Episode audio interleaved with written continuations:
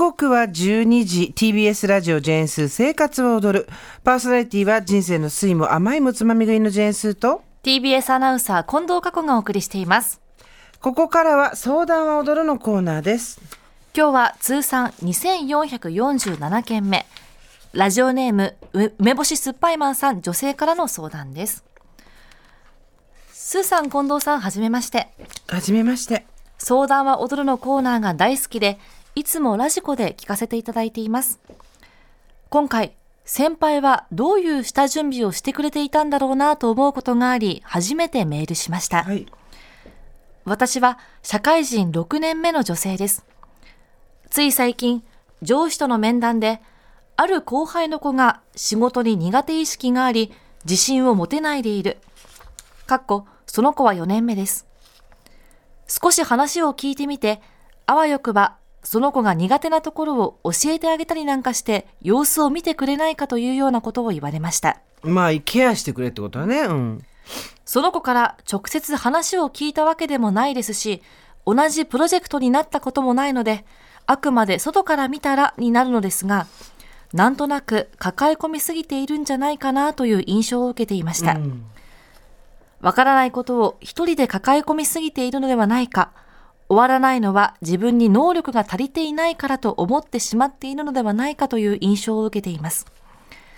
残業が多そうな時期があったりもしていたので、大丈夫かなと頭の片隅に思っていました。なので、周囲のフォロー自体は少しあってもいいんじゃないかなと自分も思います。うんうんただ、私の基本的なスタンスは少し冷たく聞こえるかもしれませんが、聞かれれば答える用意はあるが、聞かれていないことは答えないです。なので、私はあまり面倒見のいい先輩ではないのですが、一人で抱え込んでしまうような人には、もう少しこちらからアクションを起こした方がいいのか。でも、過干渉だと自信を奪う時があるよね。そうだねでもなんかいい塩梅でフォローできる人もいるよな。私はそううまくはできぬとぐるぐる考えてしまい、どうすればいいんだともやもやしてきました。うんただ、私は相談は踊るのヘビーリスナーなので、もやもやという言葉でごまかしてはいけぬと思い直し、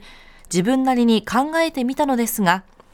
結局私が悩んでいることは、こちらから何かアクションを起こさないと、言われた仕事をやっていない状態になるのではないか。なるほどそして言われた仕事をやっていないと思われるのが嫌という自分の見栄のようなものが正体でした。なので2月からその子と同じプロジェクトになり、業務上のやり取りも増えることですし、自分は町に徹するつもりでいるのですが、もしスーさんや近藤さんがこういうことを頼まれたら、どういうふうに後輩に接しますか？また、こういう先輩だと聞きやすいよね。こういうポイントだけは周りからの働きかけ、働きかけが必要なんじゃないというようなことがあれば、ぜひ教えていただきたいです。補足。私の仕事は技術職です。私は過去にも今回と同じような役割になったことがあるのですが、その時はまだ3年目くらいで自分の仕事すらままならない状態、かつ業務が忙しかったこともあり、うまくフォローできなかった経験があります。結局その時の後輩の子は精神を病んでしまい休職。そのまま本人の希望もあり、実家のある土地の事業所へ移動になりました。その時のことが頭をよぎり、相手のためではなく、自分のリベンジのための行動をしてしまいそうで、それが特に心配です。長文乱文失礼しました。よろしくお願いしますというお悩みです。はいありがとうございますねヘビーリスナーっていうことでありがとうございます番組聞いてくださる人がいるっていうのは鼻により励みになりますね過去にはね入社6年目社会人6年目ってことはあなたと同じぐらいじゃない？そうですね。私も4月から6年目なので、ほぼ同じ同だよ期ですね。ね。で相手が4年目っていうことは、まあかなり近いよね、はい。入社して10年以上経ったらタメ口になっちゃうぐらいの多分年齢差だと思うんですけどこれはつまりザ先輩っていう立ち位置から指導してほしいっていうことではないってことだよね。そうですね。どちらかというと、精神的というか、そういう部分の面倒を見た方がいいっていうことなんですかね。私思うんですけどまず、えー面談で上司が言った仕事に苦手意識があり自信が持てないでいるっていうことが本当なのかどうか確認した方がいいと思います。そうですね。あの直接本人がそうやってあの上司に言ってきたかどうかすらわからないので、えーまずそれが本当なのか全然違うことで悩んでるとかかもしれないじゃん。だから一回とりあえずそれが上司を疑うってことではなくて念のための確認としてまずそれをした方がいいと思うんですけどじゃあそれをどこでやるかっていう話なんですが2月からその子と同じプロジェクトになる。これがまああの上司もあってこその声あのお前やってくれってことだと思うんですけどで、えーお昼食べに行くかな、私だったらはい。ちょっとお昼食べにあなんかよろしくお願いしますみたいな感じでいきなりご飯食べに行くは難しいから何回かランチに行くとかして全然いきなり仕事の話とかじゃなく普通になんかあーって話せる距離になるぐらいまでまずち距離を縮めるとか自然に近づけるかな、近藤さんだったらどうする？私だったら年齢も近いですし、実際にこの方も3年目くらいで自分の仕事すらままならない状態があったってことは、きっとその3、4年目でいろいろ精神的にもわからない部分があったと思うんですね。なので、私だったら何かあったら私に聞いてねとか、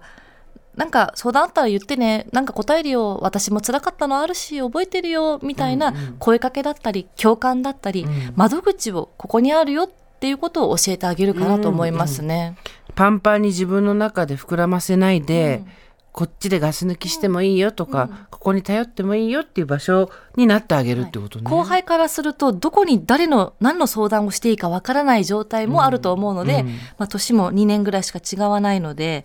まあここで何かあったら聞いてね。大丈夫？今日元気？とか声かけですかね、おはようっていうだけでも距離感変わってくると思いますし、そうだよね。あとはそうだなうん。まあそもそもの問題としてそのまあこれね今すごくセンシティブな話をします。繊細な話をしますけどそれは私の業務なんですか？それによって私の評価が変わるんですか？っていうスタンスだと仕事ってうまくいかないんですがただこれは業務なの何なの？っていうのは若干頭の中には入れておいた方がいい問いではあるとは思うんですよ。上司に「それ私の仕事じゃないんでやりません」ってやるとどこの会社に行っても絶対うまくいかないからやめた方がいいけどここでえー酸っぱいマンさんも、えーこちらからその彼女に対して何かリアクションを起こさないと、えーあごめんごめんその子相手の人が女かどうかも分かんないんだ、えーそ自信を持てないでいる子って書いてあるから、4年目の人がこ4年目の後輩が、えー何かしらに対して何かしらアクションを起こさないと言われた仕事を自分がやってない状態になるのではないか、そして言われた仕事をやってないと思われるのが嫌という自分の見栄のようなものがあったって言ってるんですけど、これは見栄じゃなくて当然です。会社員としてタスクでそれをで面接で言われたら仕事だと思うから普通、面接で言われたら仕事だと思うけどそれによってえーっと自分が評価されるってことを考えたらそりゃやなんかやってるふりだけでもしなきゃと思うよね。うん。ただこれすごい難しいんです。こういうのって定量化できないじゃないですか、はい。ここですごくうまくその彼女のことを救っても別に評価は上がんないんですよ、あごめんなさい。給与は上がんないんですよ。この梅干し酸っぱいマンさんの。でプラスうまくいかなかったとして、まあ、あんまうまくいかなかったぐらいだったら大丈夫だけどなんかちょっとね前回の時みたいなトラブルがあったりするとなんかちょっと自分の評価が下がる。若干リスクのある仕事というかあれではあるんですけどだからえっ、と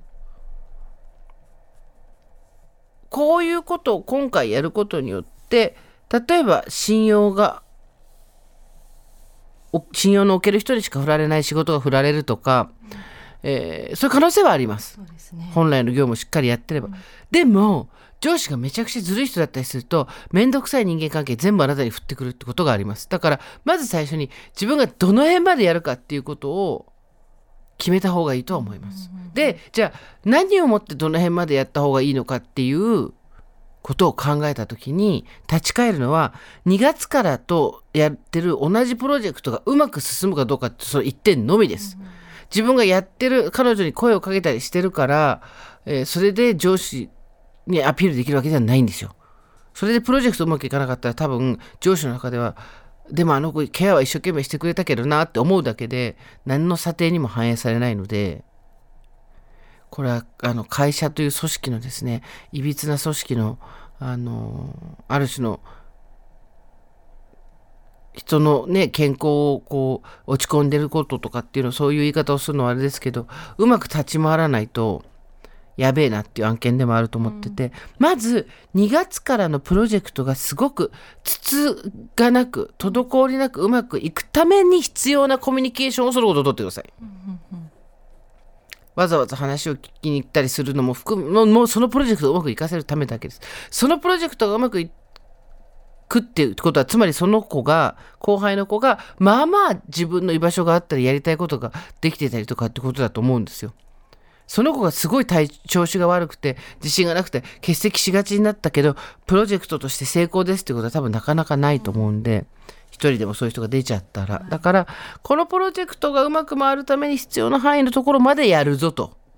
で上司に中はでもちゃんと見てやってるかと言われたらいやあくまでプロジェクトがうまく回るっていうところまでの範囲ですがやってますって言えばもっと身をなんかもっと市民になってやれみたいなことを言われてもいやいやそれ仕事ですかっていう反応がそこでできるので、えーでやることは実際何かさ私だったら多分お昼食べに行くのと、あと向こうがもし辛いことだったり何だったりっていうのを話し始めたらひたすら同調、そうなんだ大変だったねとかそれはきついよねとか向こうが言ってることを肯定するだけでいいんじゃないかな、しばらくは。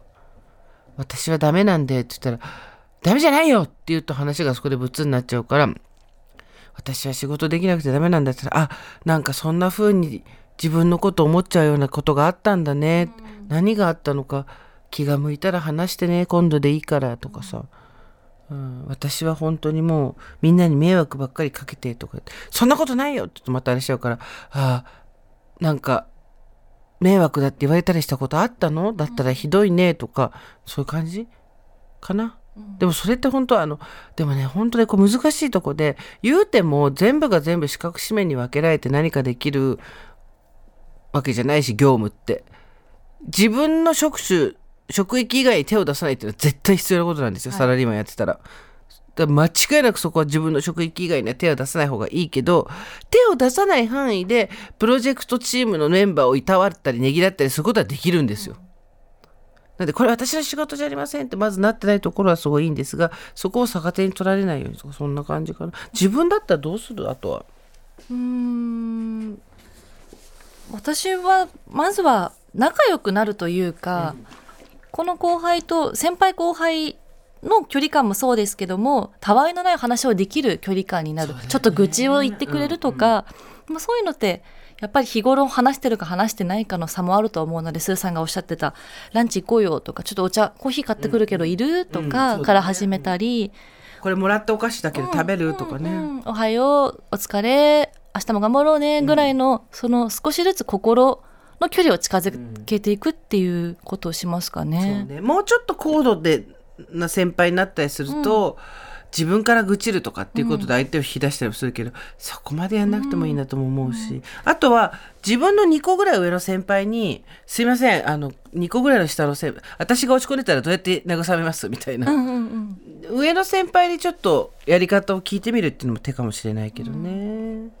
まあ会社難しいですよ本当に。あの、ある種のこう駆け引きのところもありますし職域に関しては。でもこれは私の仕事じゃありませんっていうのはある時にははっきり言わなきゃいけない突っ張らなきゃいけないことだけど常にそのスタンスだと仕事ってうまくいかないんで、ちょうど微妙なとこですよね。だから自分の業務に差し障りがない範囲っていうことを考えるならば基準値になるのは2月のプロジェクトがうまく回るかどうかっていう、そこの一点だと思います。